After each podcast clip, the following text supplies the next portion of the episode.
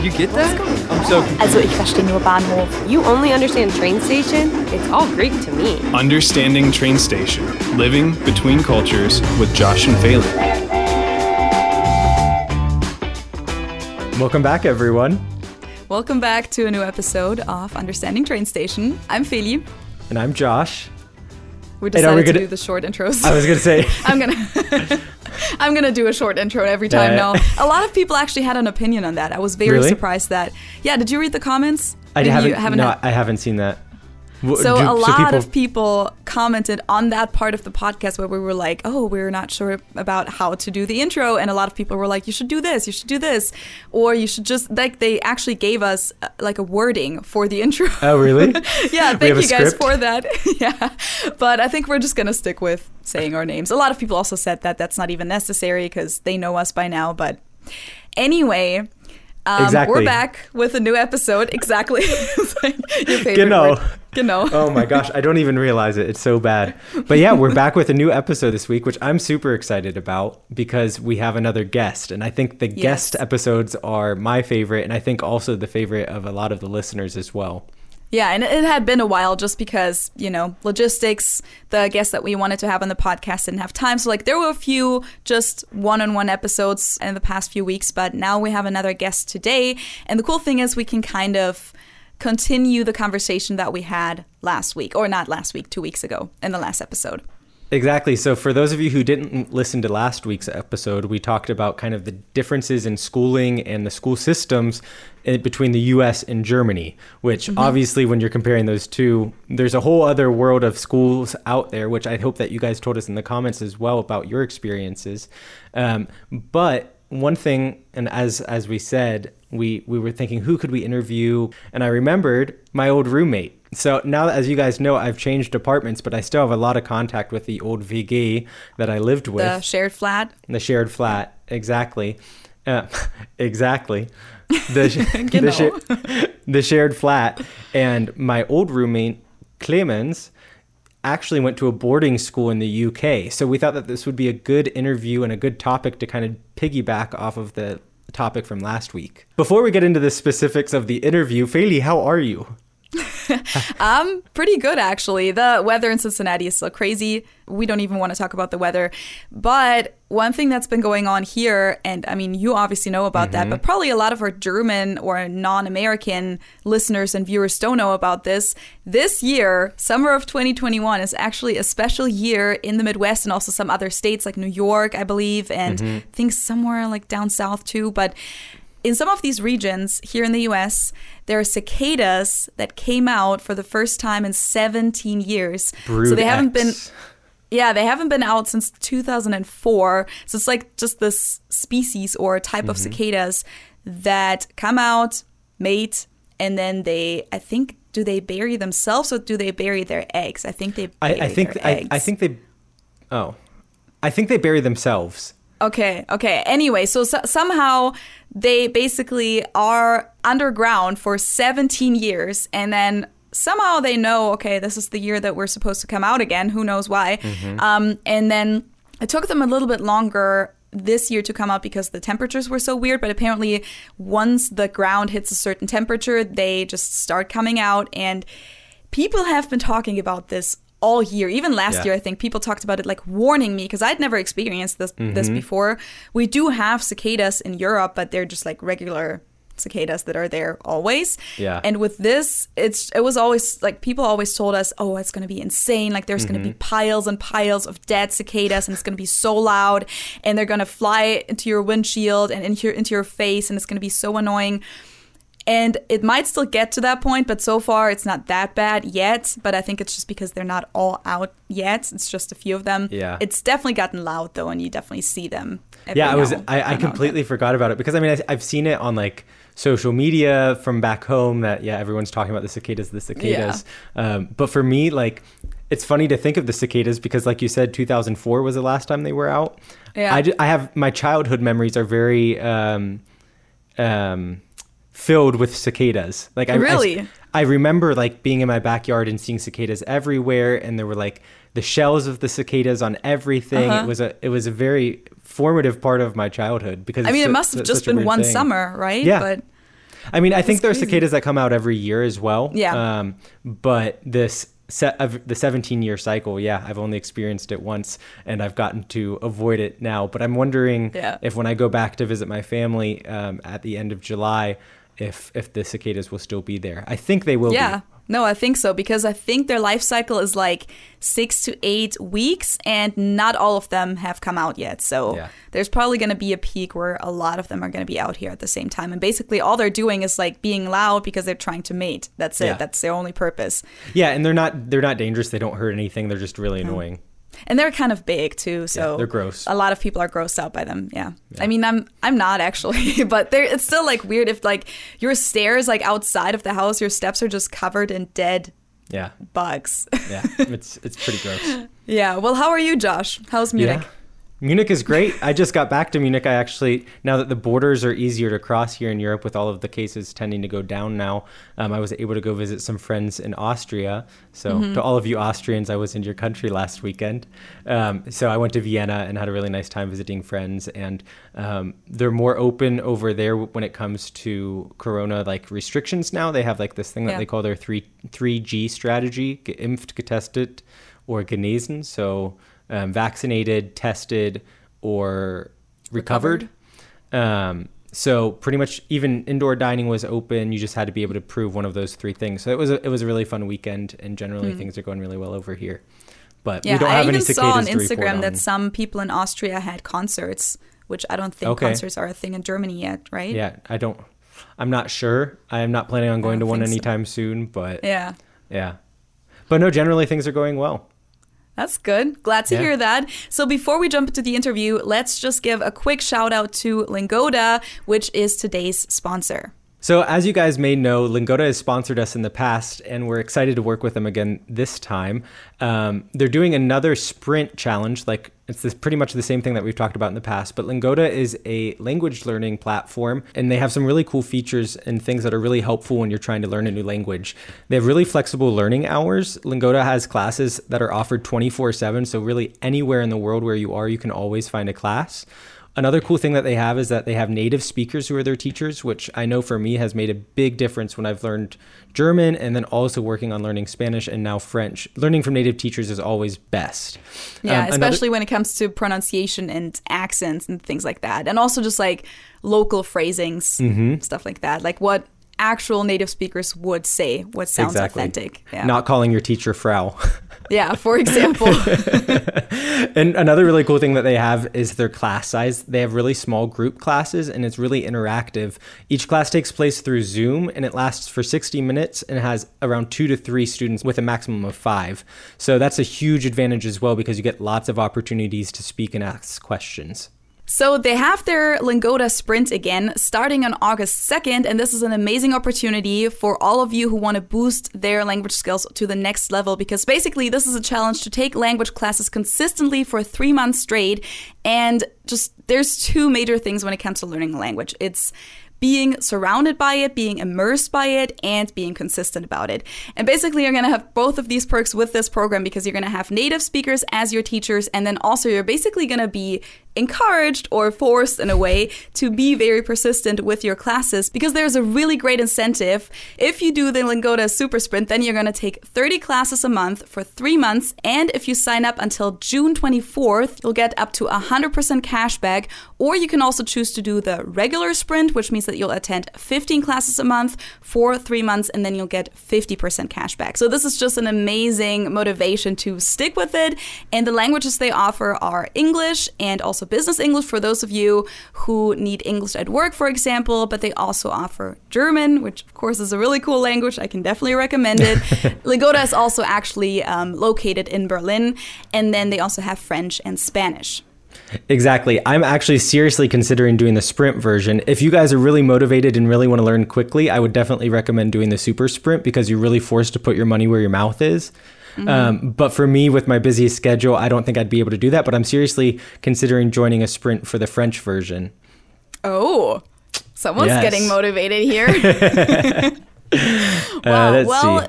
Both plans require a 49 euro, which means $59 deposit, and then each plan will be paid in three monthly installments. But you can save if you use our code. The code is FAST47, and with that, you can save 20 euros or $25 on that deposit. If you guys want to maybe see me in a French class, make sure that you join the sprint as well. Make sure you check out the link in the description box below with our voucher code, um, and you will be able to sign up through that link. Also, don't forget to check out the FAQ session before joining. That way, you can get all of the information that's necessary and make sure you understand what, what you're signing up for. And if you're aiming high, then make sure to sign up for the Super Sprint with 100% cashback before June 24th. Other than that, the deadline is July 16th to sign up, and then the sprint starts on August 2nd.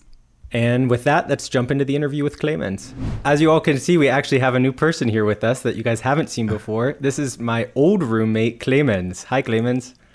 Hi, everyone. I'm Clemens. Thank you, Josh. Good Thank to you, have Feli. you. Yeah, so Clemens and I have known each other now for probably about six months since I've been in, well, I guess five months since I've been in Germany. You were one of my first roommates here. Um, you helped with the transition period, so thank you to, for that. Um, you My helped, pleasure. especially since you study, and we'll talk about this too, since you study law, you helped me figure out some of the stuff with like contracts. And I remember sitting down at the kitchen table looking over a few legal German documents. Oh, that was him. I think we talked about that before. Uh huh. Yeah, Yeah. And because also yeah, the 'cause it's- Ausländer I'm taking forever. exactly exactly so you've been helping me through that process which obviously i'm very appreciative of and i'm super happy to be able to have you on the podcast now because you've started to follow us some too um, even i remember one of the times that we were recording um, i was in my room and you guys put a mattress in front of my door so you go, you were part of the team that helped the production quality increase um, on the podcast for that episode too Thank But we- you. yes. Appreciate that. I'm glad I can help in any way possible. Yes, definitely. But so we thought that you would be a good interview guest, especially for this episode, because last episode we were talking about school differences between the US and Germany. Um, obviously, that's my experience being an American, and then Feli's experience having grown up in Munich and going to school. But kind of coming off of that, I was thinking of you because you kind of have an interesting schooling experience um, that's very unique, especially compared to kind of the more standard experiences that Faylee and I had growing up. So maybe you can kind of introduce yourself some and then maybe start by talking about just kind of your schooling experience in general. Sure. So um, I um, I was born in Düsseldorf, and uh, but I grew up in in Bad Homburg, which is close to Frankfurt, and it's a it's a it's a medium to small town. Um, and uh, I went to um, Grundschule there, the elementary school, and also I started going to Gymnasium, the um, I think grammar school. It's in British English. It's not like Well, maybe we middle school. We explained it in the last episode, so if you guys want to know what gymnasium is, go to the last episode. But I think we just referred to it as like the secondary school that we have Mm-hmm. in Germany. One of the one of the three types, the highest level, is what that is.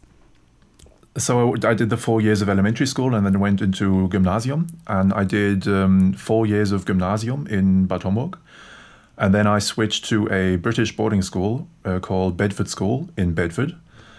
Um, and I spent another four years there. And I did my, uh, I did uh, the the degree I did there was the International Baccalaureate, the IB. And um, after that, I came back to um, uh, to Germany and I started studying in in Munich uh, where I'm still at right now. And at the moment, I'm doing a PhD in law and studying computer science.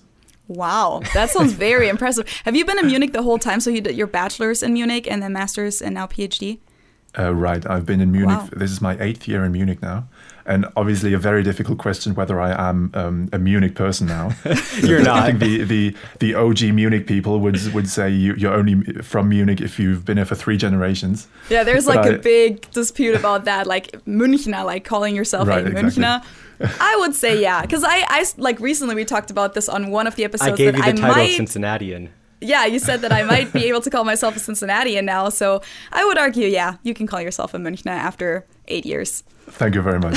I I feel like I am because I, I'm, it's the city I know best, and um, I can if people ask me, I can recommend stuff and and thing and stuff like that. I feel like that qualifies me. It's a, Yeah. maybe qualifies me to call me call myself a Münchner. Well, cool. Which university are you at? It's the LMU Munich, the Ludwig Okay. Maximilians University. So that's the same university that I got my bachelor's from. Well, Nice. cool. And also, maybe you can talk about what you had in your bachelor's too, because it's always interesting when introducing Clemens. It's easier to introduce what he's not studying than what he actually is. Because what did you do your bachelor's in? Uh, so I did. I started off uh, with a law degree. The law degree in Germany is not a bachelor's master system. They actually they are uh, there are a couple of degrees in the German university system that didn't transition to bachelor's masters. They stayed in the state exam system. Uh, the the lawyers, uh, same as theology, uh, same as teaching and um, pharmacy also. Teaching Um, in Bavaria, because I think in some other states it's actually a bachelor master's degree They, now. they also in, in other states they also award a bachelor's of education, but they still do the state exam. Mm-hmm. And in, in Bavaria, that's actually a disadvantage for the people because they, they don't get a bachelor's in education, but they still do the Staatsexam. And the Staatsexam is it's uh, if a bachelor's is 180 credits, the Staatsexam is, is considered to be 240, but you don't do credits in the system. But you don't get a bachelor's, so it's not possible to do to do a master's on top, even though you theoretically have more credits. So it's kind of a disadvantage for the people who do um, um, who do only the St- Staatsexam. But anyway, that's a different story. Um, I started off studying uh, law on Staatsexam, and after one semester, I felt like I don't know. I, I just felt like if I if I only do law for the rest of my life, I'd probably go crazy. So I started. I took up a bachelor's degree in English studies as well. Um, so I then did the bachelor's degree in English studies, and then um, once I finished my law degree, I also did a master's degree in English studies. wow. Um, Like I said, don't get And into an I am. argument with this guy But because wait. you will always win. Where did the computer science come in? Didn't you say computer science too? Right, yeah. I started, uh, when I finished my law degree, I started the master's degree in English studies and also the bachelor's degree in computer science. Wow. yeah, I'm very impressed. That's but crazy. we're not even we're not even so going to talk different- about the this the the higher education system. We're focusing this episode on your your I guess your general schooling, being in American English, your elementary and, and high school experience. Um, but yeah, that, that's awesome. I mean, so how when did you start going to the the boarding school in Mm-hmm. in England, or how did that even come to be? Uh, right. I, I, I went there when I was 13 years old, uh, which is, it, it's very young for, for Germans. Um, uh, it, it all started when my older brother, he's one and a half years older than me, and he wanted to do a year abroad. And so um, there's a there's actually a lady in Munich. Uh, she's like a like an agent for people who want to who, who want to send their kids to to British schools, and then you you go there and the, she takes a look at you and she she looks at your grades and stuff, and she she tells you okay s- these schools would be good for you, and then you have like an option of five or six schools. And um, when um, when we did that, my um, my parents were uh, only thinking about because my brother wanted it. Uh, they were only thinking about that it's only for my brother. But then I was there and I saw all of these things and I thought, well, I actually find it fascinating and I think it's really interesting. And then I, I said, well, is it is it possible that I go as well? Um, and so we went there at the same time. Uh, Oh, we, that's we went there. Yeah, so we went to we, we, we took a we actually took a took a uh, during school holidays we went to to England and we looked at the schools she she recommended, and then um, after we looked at all the schools she uh, she she said we could look at, uh, we should look at we we both came out of Bedford School and we said this is the one we want to go to this one So both you and your brother went to the same school. Together. exactly That went makes it makes it a lot easier, probably, as a 13 year old yeah. going abroad. yeah, I, I think I, I don't know if I'd, I would have had the confidence if it wasn't for my brother going, um, especially at the age. Mm-hmm. Yeah. Because it, my, my parents didn't didn't tell me to go. It was Mm-hmm. um, it was my brother who wanted to go, and then I said if he goes because. Um, because we're so close, everything my brother was allowed to do, I was al- also allowed to do quite quite Yeah. soon afterwards. How it happens so a lot was- with siblings. Yep. right and and then um, I, I, I think I, I was afraid of uh, him going away and then I don't Ah. know me falling behind or something and um, so when we got there we uh, the, the boarding schools usually have different houses um, so the people who, who come from abroad they don't all live in the same house but there are um, in, in Bedford there are six different houses and we went into different houses so we didn't uh, we we didn't have the opportunity to, to talk each other every day every day uh, at least not during during our time off in school of course uh, so we we didn't speak German all the time to each other but we still had each other around and could talk to each other whenever we wanted to That's awesome. Were there any other Germans there? Uh, there were, yeah. Um, usually, the there's the the, um, the British school system is in, um, in in forms. I mean, they, they count in they count years as well, but they call it um, the, the the last two years are called the sixth the the sixth form, and there's the lower sixth, uh, that, which is the um, semi last year, and then the upper sixth sixth which sixth form, which is the last year. And uh, usually Germans come for these last two years. So they finish 10th grade in Germany, and then for 11 and 12, they go to England. And I came for um, for two years below that. Um, where, and in the in the last two years in the sixth form, you do the A levels or the International Baccalaureate. And in the two years before that, you do the GCSE, the General Certificate of Secondary Education. Is that kind of like mittlere Reife, or could you It compare it? pretty much is, yeah, Okay. yeah. It's an equivalent. If you own, if you do the, your GCSEs in in England, you can get it uh, recognized as mittlere Reife in Germany. Got it. So just for our viewers to repeat that one more time, Mm-hmm. mittlere Reife is the um, diploma that you get when you finish 10th grade, at either at a gymnasium in Germany or when you finish it at Realschule. So either at the highest secondary school or the middle secondary school in Germany.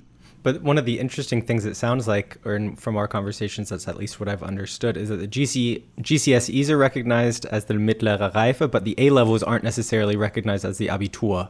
So maybe That's right, maybe yeah. you could explain what the international baccalaureate is as well, because that's something Mm-hmm. that at some schools in the U.S. they offer, but for example, at my school they didn't. So a lot of at least Americans don't know what that is.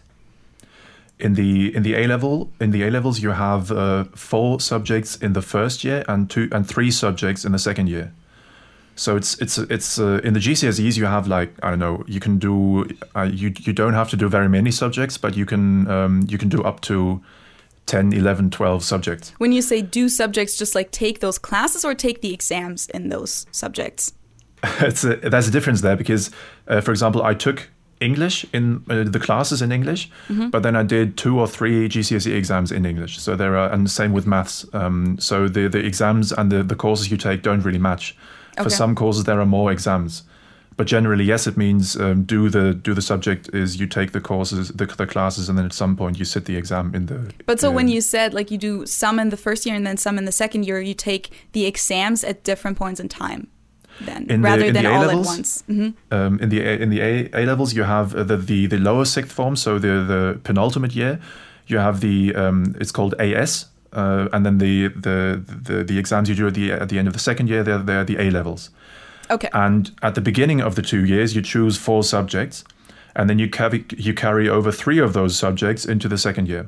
Okay. So you drop one of the one of the four subjects and the at the end of the the uh, the, the penultimate year. Mhm. And uh, the German, uh, the um, n- none of the federal states of Germany recognize a degree with only which only consists of three subjects as an Abitur. Because Abitur usually has five.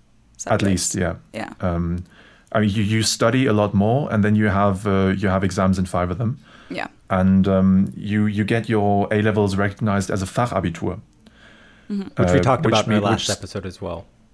it, it still qualifies you go to, to you to go to university, but you have to know what you want to study when you choose your four subjects at 16 years old, which is quite limiting. And I, I I wasn't able to say what I wanted to study when I was 16 years old. So um, the IB, on the other hand, you do six subjects and you have exams in all six subjects, Okay. and it's uh, it's quite uh, it's it- it's uh, preset which which type of subjects you have to do. You have to do you have to do maths. You have to do one of three core languages. Then you have to do a foreign language, a, a humanity or a social science, uh, a natural science, and then you can choose one freely. That sounds very similar to how the Abitur was when I did my Abitur in Bavaria, which, like, the Bavarian Abitur is considered to be one of the hardest or most challenging within Germany. And we only had five subjects, but it was like that. Like, you had to do math, you had to do German, you had to do one second language, etc. Yeah. And all of the Americans who are listening are sitting here like, this is way too much information, like so overwhelmed because I am myself. Like, we just Yeah. go to school and at the end we're done. like, Yeah. there's, there's nothing that's complicated. Um, but that's cool. So you did the, the, the international baccalaureate, which then allowed your your schooling to be recognized as an Abitur so you could go to a German university with no problems. I have a quick question. Where else does that degree or that diploma get recognized? Is it all over the country or is it just certain countries? As You know, far as I'm yeah. aware, it's recognized everywhere. Okay. Yeah, I mean that's what it sounds like. I just like never even asked. I know a few people who did it like did that um, diploma at a French school in Munich or in Germany in general. Um, so I knew that it was recognized in Germany. I just didn't know if it was like actually an international diploma. That's cool though. So I, I could have applied to uh, to British universities with the IB as well. And uh, the uh, the the British people at the school usually didn't do the IB because um, it's it's it's it was considered more to be more difficult than the A levels. Yeah, that's what it sounded like. Um, because uh, in for British universities, you you apply to universities with a system called UCAS, and it's integrated into your in, into the school, and then you uh, you're told you have to do this and this and this to to apply to a maximum of five universities, and you can do that with your with your A levels just as well as your as, as the IB, and because the A levels is established there, every every university accepts them as well. So there was there was really no need for the for the people who who knew they wanted to study in, in the UK to to go for the IB. So the the IB in general. So there was a split in my school between the people in the sixth form who did the A levels and the people in the sixth form who did the IB, and we didn't have lessons together. Okay. Um, it was complete because there's a there's a different curriculum. Uh, there are completely different different classes as well. Got it. Um, and so in the in the IB classes, it was usually foreigners. Uh, so by foreigners, I mean non-British people. And there were, I, I mean, in, in my year, there were two or three British people who did the IB. The tryhards. Um, I don't know. It, I, th- I think it's a great degree to do. Um, So- it's it's more it's more general. It's more it's more general than the A levels because in, in the A levels you do. It's possible to choose, for example, um, maths, further maths, and physics as your three A three A level subjects, and then at, after the point of sixteen, you've you, you stop learning about anything that's not math related. And um, I mean, it's educational politics is, is an, an entire topic in itself. But and I I don't want to I don't want to dismiss anything like the A levels, but to me it seems weird to to focus yourself like that when in mm-hmm. the first year of uni- university you learn more than that anyway. Mm-hmm. Exactly. And I mean what it all comes down to as well is what's what's the intention or what's your goal through your schooling. So, I mean, you already kind of touched on that a little bit, but we've talked about it a little bit in the last episode, but also with some of our other guests. Like, I think we talked about it with Jay, we talked about it with Heen, um, who were guests on our podcasts, about how there is a fairly big difference in the level, like in how challenging the schooling is in the US compared to German gymnasium, at least. Also, when you compare, like with Heen, I think we mostly talked about college versus university in Germany. Um, what was your experience with that? I mean, it sounds like uh, apparently the path that you took was a little bit more challenging than the regular path at British schools, but how would you compare that? Was it easier? Like, was the curriculum easier once you moved to uh, the UK, or was it the same? Was it more challenging? How would you compare it? I think it, it actually depended on the subject.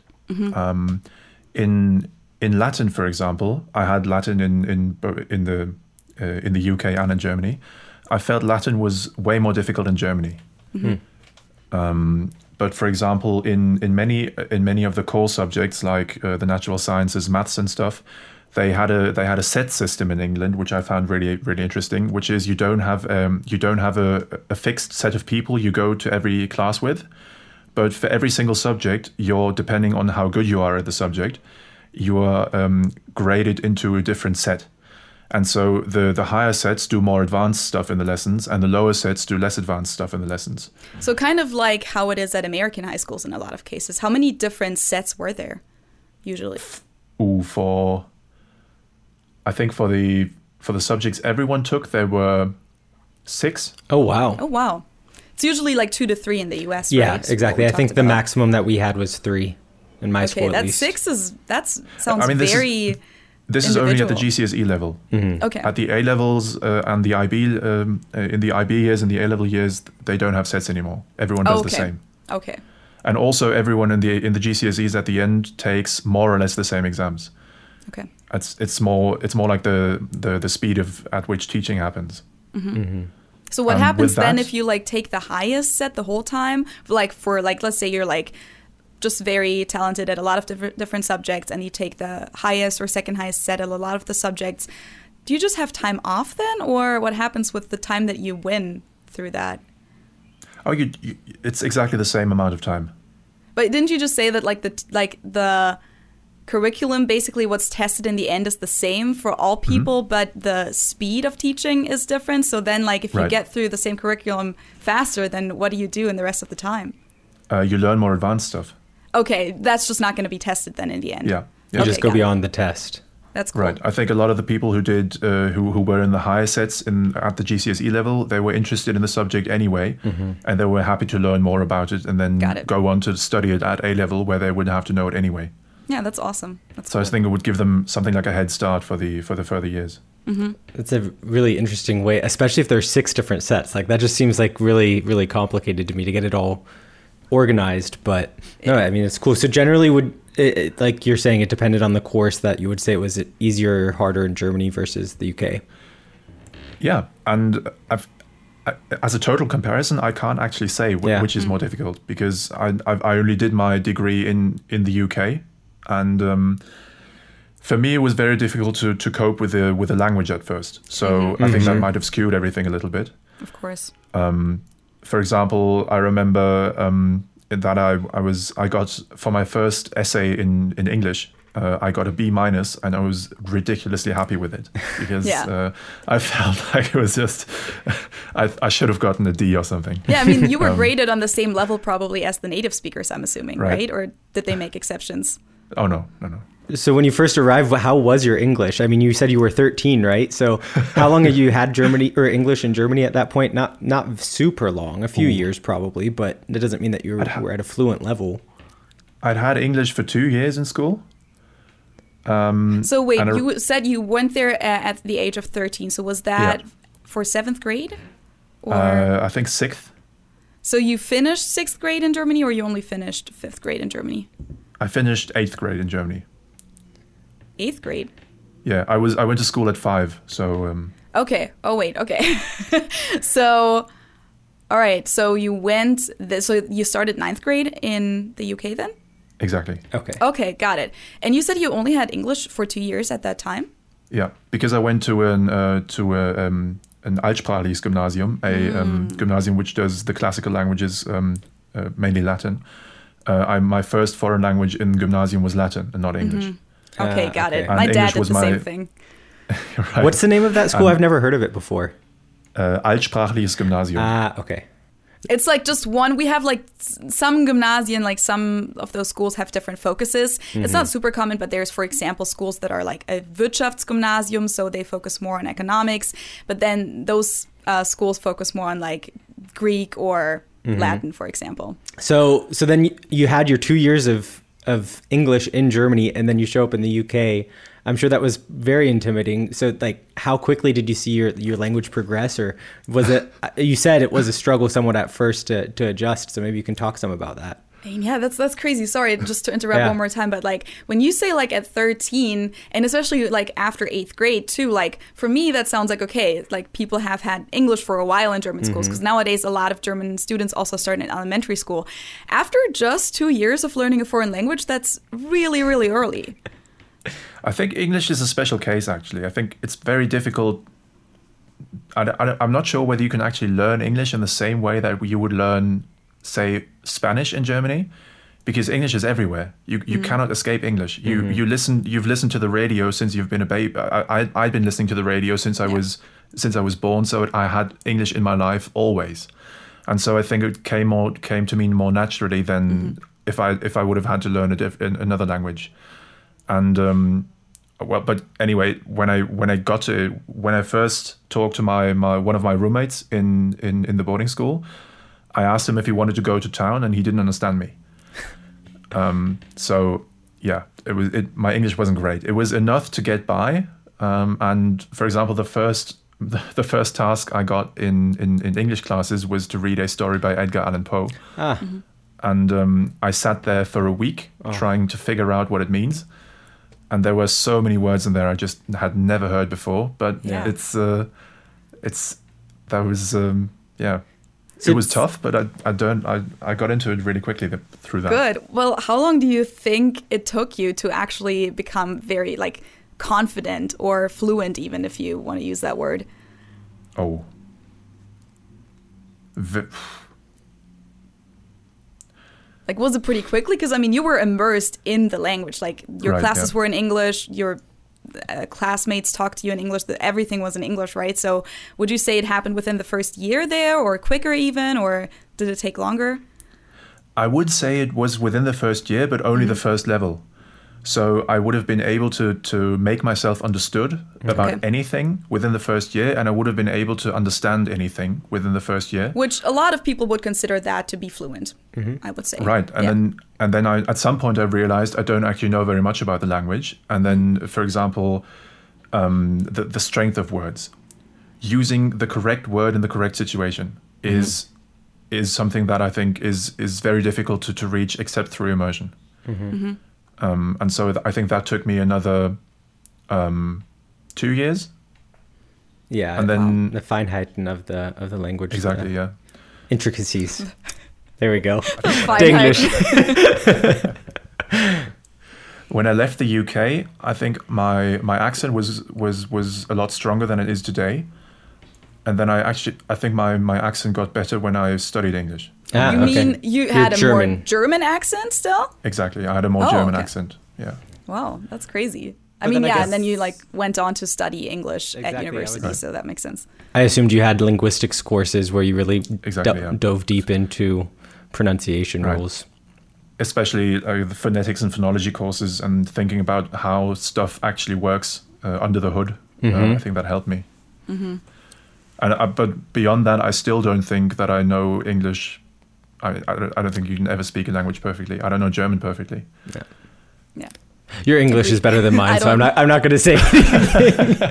I, the crazy thing is, they were teaching me. They were teaching me new words in English, like constantly. I feel like, like Really? yeah. well, the the thing was when I moved into into the WG, I mean, both. Uh, so Clemens studied English studies, so great, great at English, very well well read. Um, my other roommate Edgaz, he uh, studied German studies, and I think he had some linguistics as well. So all of these people were super language focused, and I'm just sitting there like they're they're. they're But you're still least so I- language mean, focused too, I know I am. I, I I know I am. But I, did, I guess I studied German studies. But I just felt like, oh my gosh, they're teaching me English words that I don't know. Okay, which words did you learn? I want to learn those too. um, one of them, which I didn't learn from you, Clemens, but I learned from Eddie, is torpor. That's that's that's a word that I had never heard of, and luckily, I asked my mom, and my mom has a very good vocabulary, and she's never heard of the word either. But it is indeed Okay, a what- word. what does it mean? It, it torpor, I think, is like um, oh shoot, how how do you say like um lethargic? That's the word I'm looking for. Lethargic. Lethargisch? Is I don't know the, the German Ger- like, translation. Lap? Would you say? Yeah. Lap? Lethargisch. I would say lethargisch. Yeah. I- yeah. But wait, la, Is lap that no? in German? No, schlapp. Schlapp is the Yeah, word. Okay, schlapp. I was like, what Yeah, are yeah. you I trying was to like, get I at? knew, I knew lap wasn't right. Schlapp. Uh, Schlapp? Okay, yeah. But that's essentially what torpor means, which is a, a new word to me. But no, I feel like very few Americans actually know that word. But that that's a Yeah. complete aside. Um, so then you you said within a, a year you felt like you were really able to communicate and be understood, um, which I think is is extremely fast. Um, but I guess if you're surrounded constantly by English, it makes sense. Did you receive any sort of extra tutoring in English from the school, or was it just kind of you were tossed into the water and had to learn to swim? Uh, I didn't receive any additional tutoring. Okay. I think the the the most useful was living with people who, who I could only speak English with. And that was, I think, one of the advantages of going there when I was still quite young, because um, the I've um, I noticed with with Germans who came there later when they were older, um, they they they joined the school with uh, with ten or fifteen other Germans, and then they'd stick together in a social group and only talk German to each other. Yeah. And then after two years, effectively, they didn't speak very much English at all.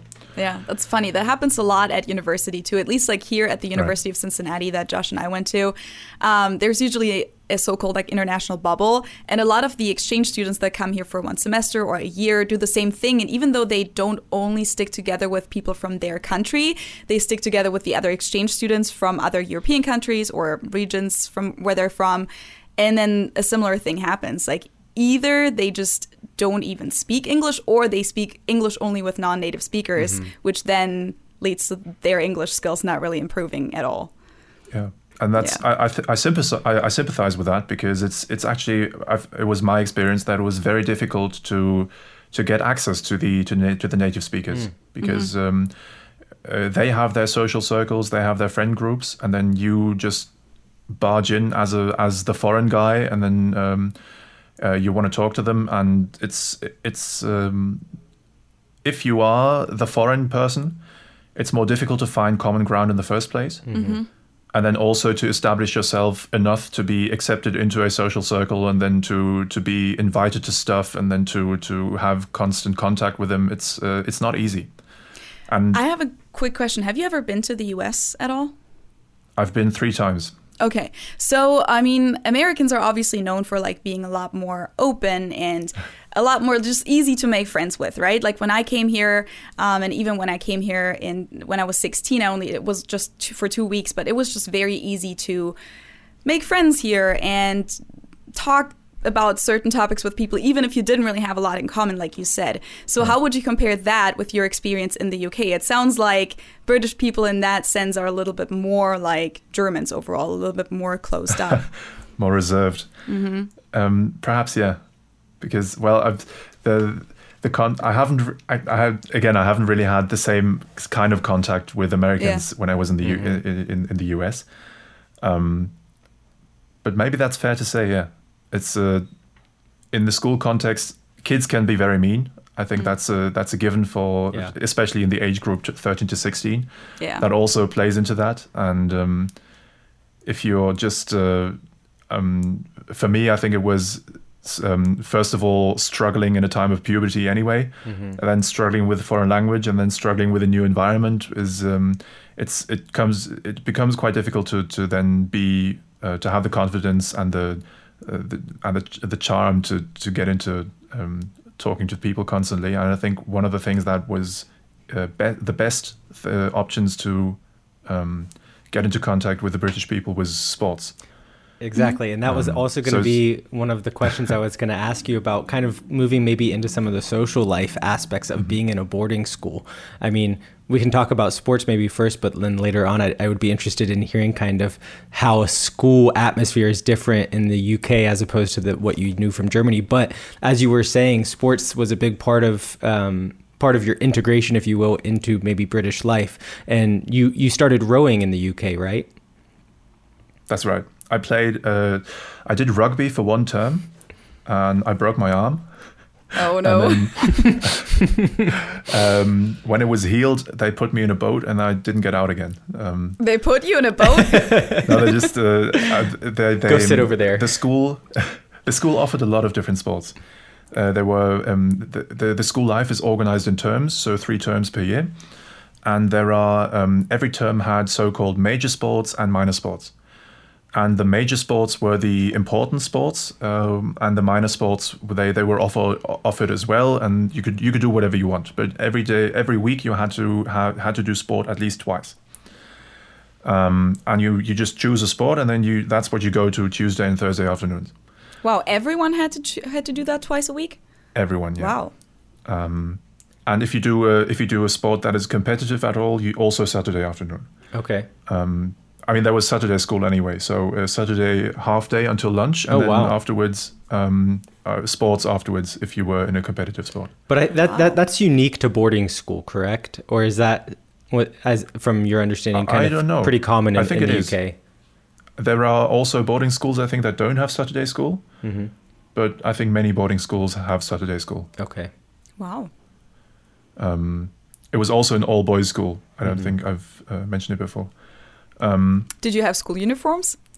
definitely, yeah. Okay. It was also um, if you, if we want to talk about the like an integration of of, of school life and social life, um, a large part of the identification, um, because uh, even though it's a school uniform, it's a it's it's very easy to to um, individualize it and then um, show your style, but also the which is something I think uh, the, the school did really well, and I think boarding schools generally do really well is they create recognition systems for stuff the school wants to reward that allow you to to add something or take something away from your school uniform, and so by the way by the way you're wearing your school uniform and what type of school uniform you're wearing, you can tell people I'm good at this or this sport, I'm good at academics and stuff like that.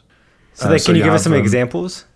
Uh, right. So um, I've, for example, I did a lot of rowing, and at some point you um, you get so-called colors for the sport. If you if you do well in the sport, and if, if you're in the, in the in the school's first team, then you get awarded these honorary colors.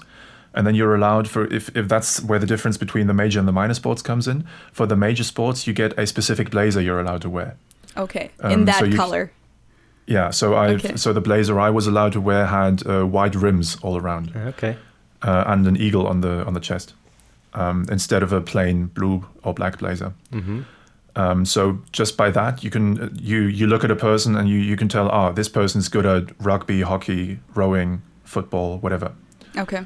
Um, and also different different ties. Of course, everyone everyone has a tie, and the tie color shows which house you're from. Uh, but then It's like there Harry Potter. I mean, yeah, pretty much. Yeah. I mean, it's it's less magical and it's it's it's a lot more real. But um, you do have you know Instead of playing Quidditch, the- you were rowing. I would have loved to play Quidditch. Yeah, the flying broom sounds cool. um, but it, it's rowing also feels like flying sometimes. Hmm. Um, if, if if you haven't tried it, I can definitely recommend it. It's a great sport. Also, the it's uh, it's great for for, for ev- it doesn't doesn't matter how old you are. That's a good thing about rowing.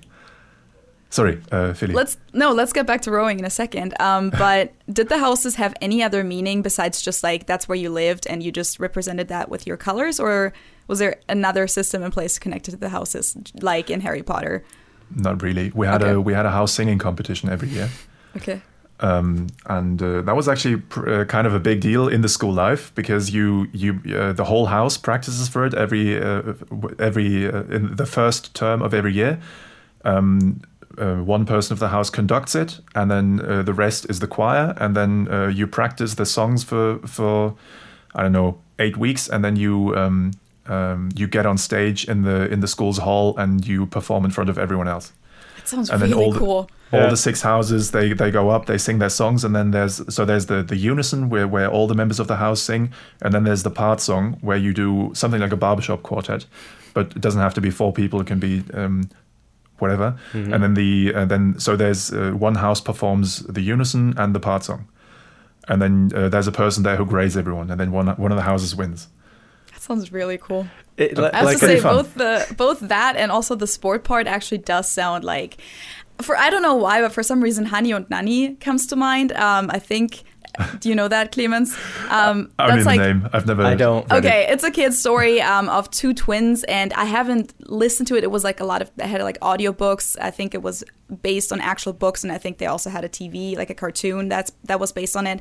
Um, but I'm pretty sure that it was about two twins who went to an English boarding school. So that for some reason, like the whole all the stories that you've told so far with like the sports and also the singing, just and the houses and the school uniform reminds me of that. it's it's funny just uh, from an American perspective. I'm just thinking, of course, still on Harry Potter, but Harry Potter must be much much less magical for Brits because they're more familiar with this type of system of like headmaster, head boy, like all of those terms that sound so special to Americans. Like ooh, like that's from Harry Potter. A lot of the it's just from normal British life, if you will.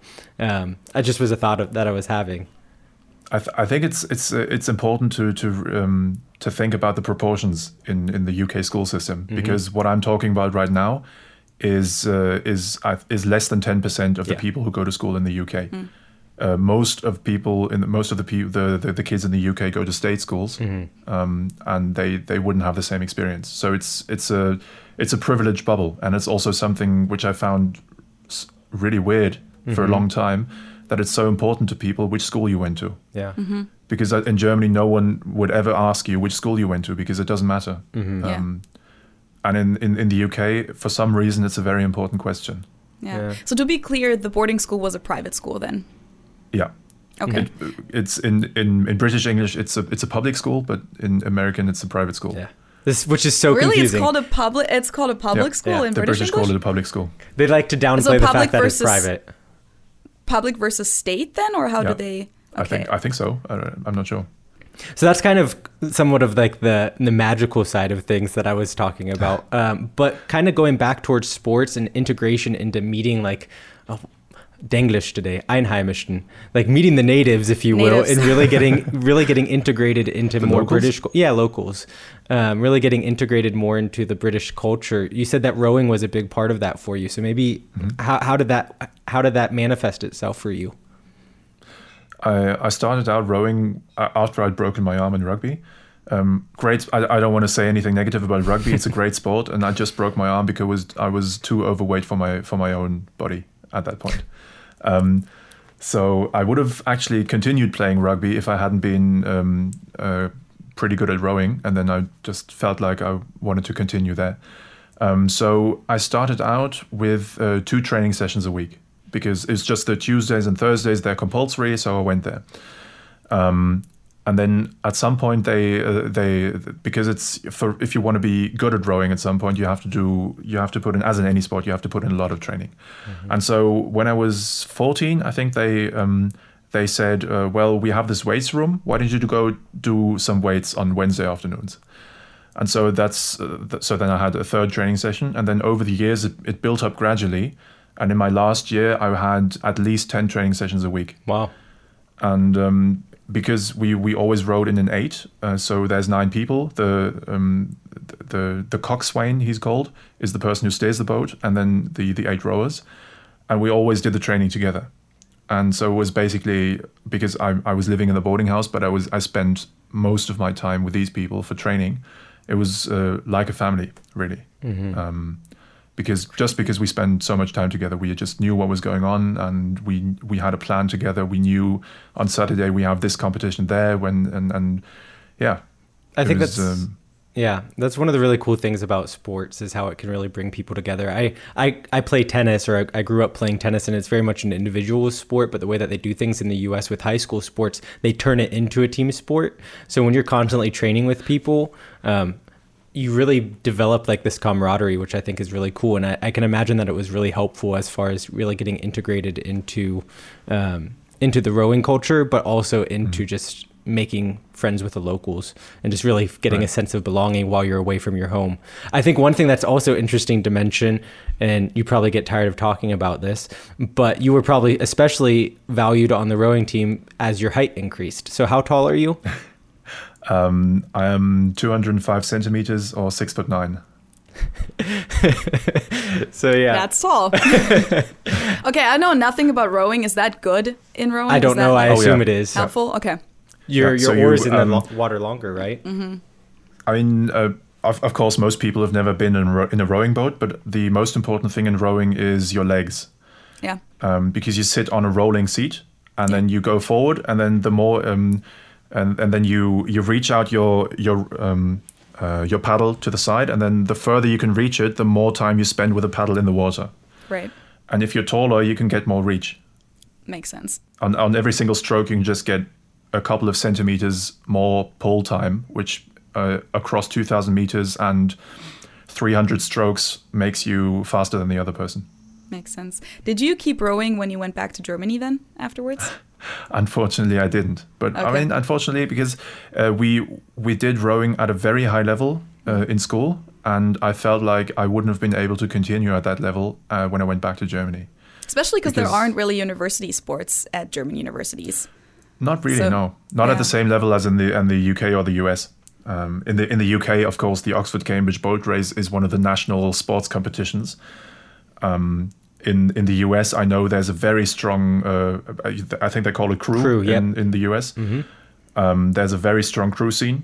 In in Germany, there are university sports, but usually the people who want to become um, who want to be go into uh, competitive um, national level uh, sports in non-professional sports. I mean, non-professional sports being sports you cannot make a living off if you do it full time. Um, they go to be uh, sports soldiers or sports police people. Um, yeah, I, I don't think there's really this this in between. What do you mean by a sports soldier? yeah, I'm, I'm confused by that too, and I'm a German. All right, you- you can you can enroll in the army and say I'm really good at this sport. Let me do the sport, and then you are enrolled in the army, but you only practice this sport. Ah, you do your basic training, and then after basic training, you go to the military training facilities for this sport, and then that's what you do. They have a similar thing in the U.S. as well with um, with music. Um, there there are military bands where you go to basic training, but um, you're in in the military to perform music. I was like the first thing that I thought of was because I have a friend who's very invested in field hockey, and that's a professional sport that you can't live off. But um, none of the people that she knows have done that. I don't think they just like keep playing their club sport on their normal level. They're playing on the national teams, but they just like are fine with the fact that they can't live off it. So Right, I yeah. like I never knew about the military part of Yeah, it. I don't think I know anyone who went that path. For some reason, I think field hockey. I, I know a couple of field hockey players who are at a, at a pretty high level as well, and they have like regular. They studied stuff, and then they have have jobs. Um, exactly. Yeah. I think it's it's uh, definitely also possible with with with stuff like rowing. But then again, I don't really think people have forty hour jobs as well as doing twenty five hours of rowing training at the, on the side. Yeah, that makes sense. Um, I want to go back to the differences in teaching real quick because we did talk about the different levels. And one thing that I should probably mention because like I asked that question like which school was harder? Was it Germany or the British school? Which is a very just simplified question because obviously um, something can, can be more challenging for other reasons. Something can be harder just because they don't teach as well. Like it, it could be harder just because the teaching style isn't as good. Like harder doesn't always necessarily mean better. I just want to say that as a, as a disclaimer mm-hmm. because I feel like that's the case. Like in my personal opinion, that's the case for a lot of German schools is that yes, it's challenging because they just don't help you a lot in a lot of cases. And discipline is just a very valued trait there, but it's not always supporting the students in their talents and things like that. So let's go back to like a different aspect between German and uh, British schools. How would you compare just the teaching style between the two schools, and which one would you personally say you liked better, or which one would you just say overall is maybe the better way to do it? The the raw teaching styles, I think they were very similar actually. Yeah. Okay. um, the the facilities were different because just a very very basic thing in uh, in in the UK we we we didn't have um, uh, blackboards the ones you write on with chalk but we had whiteboards the ones you write on with markers Yeah, we have those in the U.S. predominantly as well. and I think that already makes a big difference uh, because in Germany I'd only ever had the the chalk blackboards and I don't know they but they feel pretty old school and, yeah, yeah. and um, so in in the UK, I've had teachers who used um, who used different colors to highlight different stuff, and I think that in itself was already useful. Um, but then the biggest Oh, difference yeah. I would think I didn't even was- think of that. Like you can use different colors to highlight different things. You, No, when you you, use can- the white. you can use. Oh, use there's different different color colors chalk too. Yeah, too. you're right. You're right. But yeah, yeah. Yeah, you can use different colors chalk, but I, I, I didn't really have people doing that a lot. And I think it's a lot easier to write on a whiteboard than Yeah. on a blackboard. Um, I think the biggest difference was the class sizes. Okay. Um, because in, in my eighth grade class in Germany, we were 34 people. Mm-hmm. And then the largest class I had in, in the UK, I think, was 20. okay. Oh wow, yeah, that's significantly smaller. I wonder. Did, then- do you think that had something to do with the fact that it was a boarding school or public school? Definitely, yeah. Okay. Yeah. Um, with, for example, in in my uh, in my IB Latin courses, we were two people. Wow. and so Oh, wow. it wasn't really it wasn't really teaching as much as having a chat with a teacher. Yeah. Yeah, or like tutoring kind of. Yeah. Yeah. Yeah, tutoring exactly. And in, in, in my IB history class, we were three. Wow. Um, so and it's that makes a, a huge difference, obviously. Mm-hmm. yes. yeah. I don't know then, if I would um, have liked that at that age to only have a class with one other student. I w- would have felt a lot of pressure. I think. Yeah. I mean, from, from that point, I'm not even sure if I would have been if if it would have if I would have had the same teaching experience if I had a class with only two people with a with my German teachers. Hmm. Um, I don't know. I think it's it's just a different situation from the start. Yeah. Right. It's very hard to compare. Yeah maybe the the there's also uh, like um, a gradual state of disenchantment coming in for german teachers who all only have to deal with classes of 35 people. And then at some point they they think well some of the stuff i just can't deal with. Yeah. yeah and i think uh, the, the the teachers in in in in, in bedford school they they get paid more uh, than my german teachers d- did Then Yeah. again, they they weren't uh, they weren't uh, state servants. They were employed by the school. Mm-hmm. I think the, the Beamtentum in Germany is uh, is a pretty big deal for teachers. Yeah. but it goes both ways. Yeah. One one question I would have is how is the relationship between the students or the pupils, as the British would say, and the teachers? So in the U.S., it's very it tends to be very relaxed, like. Al- Also, because a lot of the teachers are coaches in school sports, so you end up just calling them by their last name or even sometimes by their first name. Um, how is the general relation between between the students and the teachers? close, but at the same time distanced. Um, because, for example, you only we i only ever refer to teachers as sir, Oh, um, never by their I'm never by their first name, and um, if if at all by their last name, but usually sir. But then again, you I spent because I lived in school, so I spent a lot more time with the teaching staff than I ever did in Germany. So I knew more about them. Uh, they knew more about me, uh, up to the point of very personal stuff, but just simply because they, some of them, for example, my chemistry teacher, he'd seen me grow up from when I was 13 years old. And obviously there's some pretty embarrassing stuff there happening in the middle. And they, they kind of get the gist of how you develop. yeah. Um, so they, they know a lot, they know a lot about you. Yeah. And um, it's, I don't know whether that's good or bad.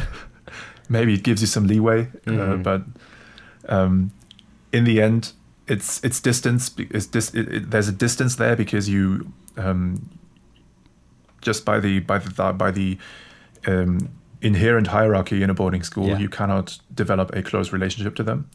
Makes Uh, but also, just be, it, it's their job to care about you. So I Yeah. think it's um, it's closer than it was to my German teachers. Yeah, Yeah. that sounds interesting. Just how like I just picture like two people on two two opposite sides of like a wall. Like you're you're close, but there's this wall of formality that no one's allowed to break.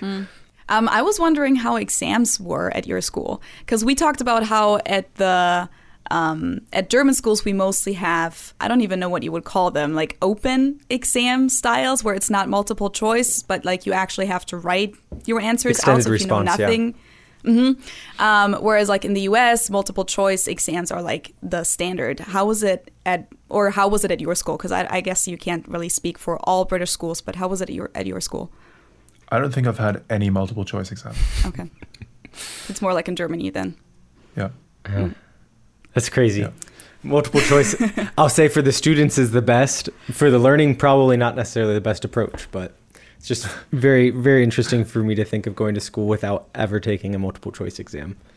Oh yeah, same thing that I I I don't think we mentioned that in the last episode, but um, with the multiple choice exams also goes that a lot of um, American schools require their students to use a pencil. A number two pencil is what it's called, right? Yep. Whereas in Germany, like you're usually not allowed to use a pencil. You have to use a fountain pen up until like fifth grade, or at least that's how it was in Bavaria for me. Like we had to use a fountain pen throughout elementary school, and then I think like fifth and sixth grade, and then you were allowed to switch to whatever you wanted to use, just a regular Kugelschreiber or something like that. Um, how was that at your school? You can write with whatever you want. Okay. as long as, but actually, uh, pencils were forbidden because you can rub them Okay. out. So Yeah. it had to be, um, uh, I think, what's it called, document proof or something. Mm-hmm. Um, so you, you can't you can't rub it out, out afterwards. Ah, okay. Okay, makes sense. See, that's like the crazy thing between the US and in Germany. Like in the US, you're required to use a Yeah. pencil, whereas in Germany, you're usually not allowed to use a pencil, just like you just said, Clemens. So That's crazy. you guys did math your entire schooling with pens? Oh yeah, Yeah, me too. like that was like a thing that they taught us inherently not to do was when you're especially in math class do not use a pen because if you make a mistake then then you can't You just erase. cross it out. yeah.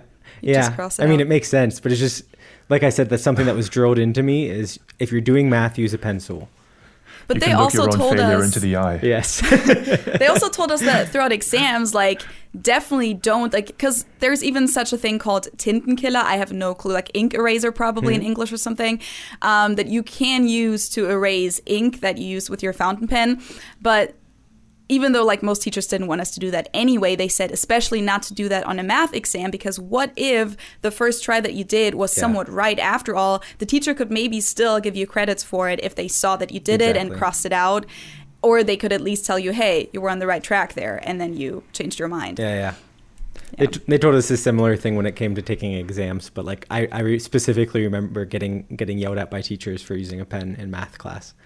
Nope. Very very weird.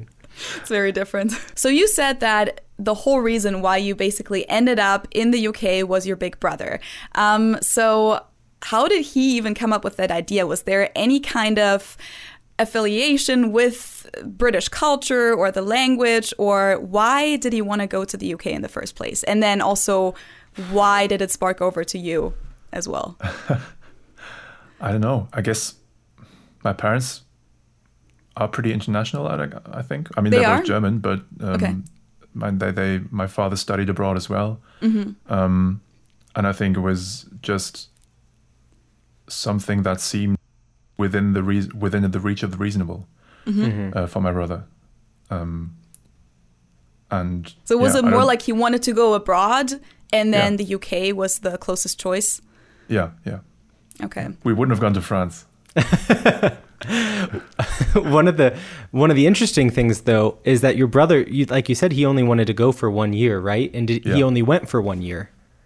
No, we, we he went You- for he three, stayed I the whole time. four. Okay, okay. And uh, after one year, we our parents asked us, "Hey, do you want to come back? Do you want to stay?" And we both say we want to stay. We really Mm-hmm. like it. Yeah. That's cool. So it's crazy. I mean, like, obviously, though, you did develop some kind of love for the country and the language, obviously, because you studied it Yeah. afterwards, I'm assuming. Definitely, yeah. Yeah. I've- It's, Only the British Whenever I go back to the UK now, I um I feel I feel at home in a way Mm-hmm. because I've um, the, the the years I spent there they're very formative, and I think um, it's um, yeah I will always feel some form of familiarity with Mm-hmm. with England at least. Why did you choose to go back to Germany for university then? several reasons. Um, maybe a reason that maybe that sounds trivial is um, uh, the architecture. Um, I mean, Bedford Bedford is in the Midlands, and the Midlands are not the most idyllic place of the UK. Okay. And um, so I think if I maybe if I'd been in the countryside somewhere, maybe then I, I would have thought England is very boring. But um, um, there was there was a lot of red brick everywhere, um, and I found it maybe dull at some point. Mm-hmm. And the very big thing that always upset me was windows. Um, it was. I mean, how can you call so like? No, I. I don't, I don't want to get go go out on a rant now. Don't get him started, Feli. Don't get him please started. do. Is it? I mean, aren't British window, windows very similar to uh, American windows? Um, well, the British one, the, the Americans ones, they're shut all the time, Yeah. um, Yeah. and then you have an AC. In the Yeah. UK, you don't have an AC, but the the windows are always open, and it doesn't even matter if you close them because they're open anyway. Because there's no insulation between the frame of the window and the window that, and the the, the the window that slides into the frame. Yeah. So, I mean, that's um, the same at a, a lot of American houses, I would say. Sounds like my, my current apartment here. The windows here aren't the best. Oh, at your German place? Yeah, we just had a Ah, whole that issue with the window that got broken, Oh. and then I had to talk with the house Hausverwaltung, and they're not paying for it. We didn't have the right insurance, so don't get me started on Oh, gosh. Windows. Okay. Uh, that's, Windows that's seems to be a big topic. yep, it's Hau- Hausratversicherung. Yeah. We have it now. but yeah, that, that's that's a story for another time. Um, Yeah, so so the the uh, the architecture is one reason. Um, food is another one.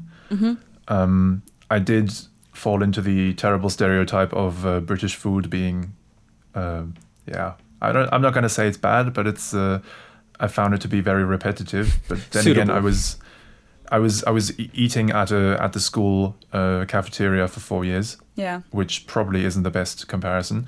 It- and but but also London isn't a comparison as well because London isn't isn't the UK. It's its own country in itself. Right. In London, you can if you have enough money, you can get some of the best food in the world. But um, generally, is it's quite expensive um, food stuff.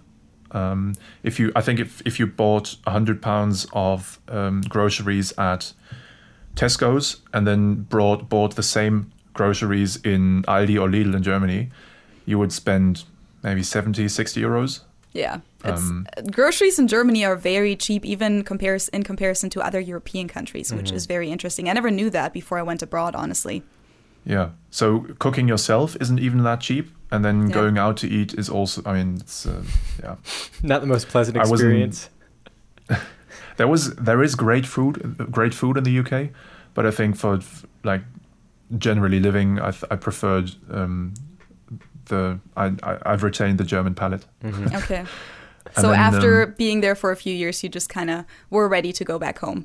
Yeah. Also because um, I I kind of knew that I didn't want to live in, in the UK for the rest of my life. And I'd uh, decided that I wanted to study law. And if you study law in a country, you're very Right. jurisdiction focused. And then it's very difficult to go work in, in Germany with a UK law degree Yeah, that makes sense. and vice versa. And speaking of law, this would be a good opportunity for you as well to maybe plug your own YouTube channel that you have. it's focused on law, so maybe you could talk about some of that, some about that as well. So I have a small YouTube channel uh, which in which I do um, German um, constitutional law, and uh, at the moment it's just uh, German human rights. So if you ever wanted to know everything there is to know about German human rights, go to uh, lectures by Clemens Hufeld on YouTube, Cool. and you can watch uh, a 50-minute video on the freedom of religion in Germany. Wow. Yeah, that's actually um, a topic that we haven't talked about on yeah, the podcast you're right. That's yet. that would so, be a good topic. yeah, if you guys are interested in that, we're gonna link your channel down below too in the info box or in the podcast description on Apple Podcasts or Spotify. So you you decided to move back to Germany, but what were some of I'm I'm still mentally with you in the UK. What were some of the biggest culture shocks besides just being away from your family, obviously, that you were confronted with um, when you moved to the UK? I think the biggest one was, and the most immediate one, was the relationship to the Third Reich. Um, because I think there was hardly a day in the UK where I didn't get a Nazi joke of some form. Oh, really? And uh, it's, I mean, that would be that would have been unthinkable in Germany. And like um, people doing a Hitler Gruß at you, um, They did that? people. Oh yeah. Um, Because it's it's a very different relationship Yeah. to the war. Yeah, but that's Uh, definitely crossing a line for Germans. Yeah. Definitely, yeah. And I was I was really up, really upset at the, uh, initially, but then I kind of ac- accepted it as their normal their reality and what they perceive as normal. And for them, because again, it's the thing. There's this foreign person coming at you. You are you are 13, 14 years old. They are 13, 14 years old. The only thing you know about their country and their culture so far, which you which has really been ingrained into your brain, is are the Germans. They've got something to do with the Nazis Yeah. and um, then um, at the same time you're you're put into this role as a cultural ambassador, which you didn't bargain for. But also, you, I mean, this is the, it's the same for, for, for every Yeah. time you meet someone from a, from a specific country. But, so, but it's not it's not specific to that situation, but it's it, it comes on top. And then you, at some point, uh, then suddenly you you're put into this situation where you're confronted with something that is uh, unspeakable for you, but also um, weirdly insulting, but you don't really know why. Um, and then the question is, do you say something or do you not say anything? And um, initially, I, I, I said, well, uh, please don't do that. But then at some point, you're uh, you're fighting against windmills because uh, are you going to go? Uh, I, I wasn't going to go up to every single person in that school and, and explain Yeah. my relationship to the to the Second World War to them. Yeah. Um, so um, I, I, don't, I don't think it's uh, that they meant it in, in any way. Uh, I mean, of course, they were trying to make a joke. Yeah. Uh, whether I just because I found the joke to be uh, out of taste doesn't mean that it reflects any negatively on their personality because they have a different cultural upbringing. Um, so yeah, that was probably the uh, a, a big culture shock for me. Yeah, I can I can definitely imagine that. I think those type of jokes would probably be somewhat more common in the U.S. as well. Like, I mean, we we use the term Nazi for people who are just strict in general. So, I, but I can imagine, especially at your age, that that would be very jolting and, um, yeah, big culture shock, definitely. and also it was, it was weird for me because um, I had had uh, the Second World War in history in Germany, and I I'd, I also had it in history in the UK, um, and um, I I didn't really know why it bothered me so much, and I think it it it, it took me a couple of years to to think more about it, and I think um, it's because um, there is a lot more if if if learning uh, learning about the Second World War in, in German schools Um, there wasn't ever there wasn't ever this this form of uh, we are the bad guys, um, but more like we were the bad guys, and there's this this we is I think a, a formative element because this we includes me in that situation as well, and even though it was my ancestors, there's also this uh, this this element of finger pointing and saying uh, this was you, but because it, because of the past tense, it wasn't me, but um, it's saying it could have been you. And um, I think in the UK, there's a lot of the, the same we going on, but it's uh, we. Um, yeah, it's the. Um, It's the then we bloody well be, we bloody well beat the Boche back into their old Germany, and then um, Yeah. they're all very happy about it. Um, and so there's um, winner justice, not in the sense of uh, them teaching history differently, but winner justice in the sense of uh, counting themselves to the winning party. And also when they say we did it, they don't mean it could have been us who were the Nazis. They mean it could have been it could have been us who beat the Nazis. Yeah. And I think there's less sensibility for uh, for the fact that uh, being a Nazi, like Nazis weren't monsters. They weren't different people than we were. They were like us, and it could be us. And so I think there's less sensibility on the dangers of how close at any point a society is to to the brink of like going over the edge and becoming um, a fearful state. Yeah. Well, on that joyful note, no, Sorry. no, you're fine. No, I, I mean those are definitely important aspects and insights into it. I mean, being from a country where we were we were victors as well, I think we fall into a very similar trap in the U.S. So it's definitely an Yeah. interesting perspective. I don't think I ever had that experience in the US because I the first time I came here I was 16 and we definitely got like a few weird questions at that point like of people just asking so is Hitler still alive? or things like that where you just know that they're not very very educated on that topic yet. But then when I came back at the age of 22 in college I really didn't have to deal with any of that at all. So I was a little shocked when he said that about the Hitler Gruß. Yeah. I think it's probably the a cultural thing and uh, the the microculture there as it as it as in it being a boys' school. Uh, I mean, fourteen year old boys with boys' school banter, they're they're gonna say different things than uh, people in a in a in a uh, in a college context. Yeah. yeah exactly And I think but most of them the wouldn't have said these type of things uh, by the time they went to university. exactly yeah Yeah, that's that's a pretty big culture shock, though, for sure. Were there any others that that came to mind? Yeah, I mean, a slightly more, a slightly less somber one would be um, how people say hi. Um, in Germany, it's uh, uh, you you walk past someone, you say ah hi, and, and in the UK, people will walk past me past me and go Clemens, and just say my name and walk on. really And then um, and I and I I was always expecting there to be a sentence that followed my name, and I was yeah like, yeah, what? that's funny and then they were they they, they were like what do you mean well and i was I, I would say well what do you want and then they said well I, was, I don't know i was just saying hi and yeah That's that. took me a while to catch on to that There was. I, I work with a couple Brits, or have worked with a couple Brits, and one thing that was always weird for me to get used to was being greeted with "You all right?" Because for an American, and there's a, there's a linguistics term for it, which you might know, but to an American, the phrase "You are right," "You all right," is truly a question. Like you don't look well. Like are you all right? It, it's similar to how we would just say "How are you?" or "How's it going?"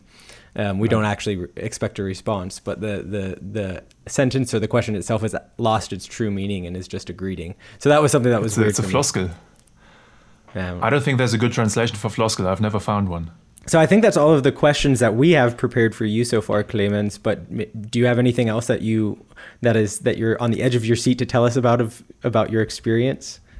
oh let me think maybe that i think um, i mean having been to the uh, having had the the boarding school experience i think there's a um, it's it's still a school and i think 90% of the people there they they don't really realize that they are at a boarding school and they have lots of opportunities at their hand. And they they i think that most people would do the same in any type of school they're in. And i think what the boarding school is really good at is giving people who who want to grab at opportunity a lot of stuff they can grab onto and then do something out of it. And so I think that's it's uh, it, it benefits people who have intrinsic motivation who are driven. But I don't think it does any better at making people driven than the school I've been to in Germany. Okay. That's actually interesting to hear you say that. I mean, that's yeah, that's a that's a great perspective. Um, if you don't have anything else to add, then then I think we'll go ahead and wrap it up. Clemens, thanks so much for for joining and letting us talk to you. It's been fun um, having a, an extensive conversation with you in English as well. I mean, we speak English every once in a while when there are people who don't who aren't around, but it's weird. It's still weird for me to speak English with you. So um, I'm glad that we've been able to have this bonding experience with the podcast as well. So thank you for taking the time, and I hope that our um, viewers also were able to pick something up from or our, our viewers and listeners, I suppose. Um, for, to all of, I was going to say to all of you just listening on the podcast version. Um, like Feli said, we'll link to your YouTube channel for all of you German uh, Juristen who want some some help with their exams. He has some really good videos that are very informative. Yeah, thank you so much for being on the podcast from my side too. Thank you very much for having me. It's been a pleasure. So thanks again for Clemens to be on today's episode. I think I've definitely learned a lot. I didn't really have the opportunity to talk to anyone who took that path ever before. I don't know anyone from Germany who went to England to do their high school diploma there. So that was very interesting. Um, Let alone yeah, a boarding school. Yeah, I mean, I don't even think I know anyone who went to a boarding school in the US or in Germany. Yeah, we had that whole topic in our in our um, Patreon hangout that we did last month, um, yeah. which was funny because I feel like I know a lot of people, Clemens being one of them, who went to boarding schools. Um, but you said like you know a lot of Germans who did, mm-hmm. right? Yeah, yeah I, I, don't I, don't really know, know Germans or Americans. Yeah, yeah. it's cra- it's crazy. It's definitely a very different. I don't know, like vibe to it. As I said, like mm-hmm. I kind of think about things like Hanni and Nanni or other kind of cartoons or shows or fictional stories. Harry Potter, like I said in the the episode two or the interview as well. Like Harry Potter was one of the first things that came to mind, not only because of the UK but also because of just boarding school. It's a, yeah, it's a really like interesting Houses too. Mm-hmm. It's yeah. a really interesting, like weird subculture. So it was, mm-hmm. uh, we really, I personally really enjoyed getting to hear some some of Clemens's stories, which we've talked about before, but not as in depth. So um, only, not only just to have him and be able to share this his experiences with you guys, but also for me, it was a really yeah. cool interview. Yeah, it's always crazy to have friends in this interview situation where suddenly mm-hmm. you get to ask all these questions that you usually probably wouldn't ask all at once because it'd yeah. be weird to just question them all night long for like an hour and a half about their yeah. life. But I mean, I've actually learned a lot about your life too, Josh, through yeah, and this likewise. podcast. yeah. what, what has been one of the things that you've learned? Uh, that's a good question. Now you're putting me on the spot. I can't really think of anything. I just know that in a lot of cases I've been like, oh, I didn't know that. Interesting. Mm-hmm. I definitely a lot of stuff about your school too, what yeah. we talked about last week. Um, a lot about also your immigration process when yeah. you came to Germany because like yeah we would talk about it on a daily basis but it's not like I'm that interested in all the bureaucratic details. Yeah. Um, so definitely learned more about that stuff too. Yeah. No, I feel like a lot of the the impressions or the things that I know about Germany have come from our friendship and through this this podcast as well. So it's it's been yeah. a fun fun experience for both of us. I think um, just being able to produce this and talk with each other and then also bring bring our other friends in. Um, yeah, and then and- also have all of you guys who are listening and watching right now to add things in the comments mm-hmm. or also via email, DM on Instagram, or in our Patreon Hangout sessions. I actually have learned a lot there because yeah. there's people from Germany who go there go there regularly, who join us regularly for those, um, but also people from the US, people from other countries, like, for example, a guy from Lebanon who's started to join us. So it's just very, very interesting to learn even through our community. So thank you guys for that. Yes, definitely. And if you want to be kind of more involved in our community, the easiest way to do that is by leaving comments for us to read. We love going through your comments and learning about your experiences with the topics that we're talking about as well. So, the best way for you to do that, for us to see it, is to leave a comment on our YouTube channel or on this video if you're watching the video version. If you don't want to leave a comment, though, in, in the comment section for everyone, you're welcome to send us an, an email. We have an email set up. It's understandingtrainstation at gmail.com.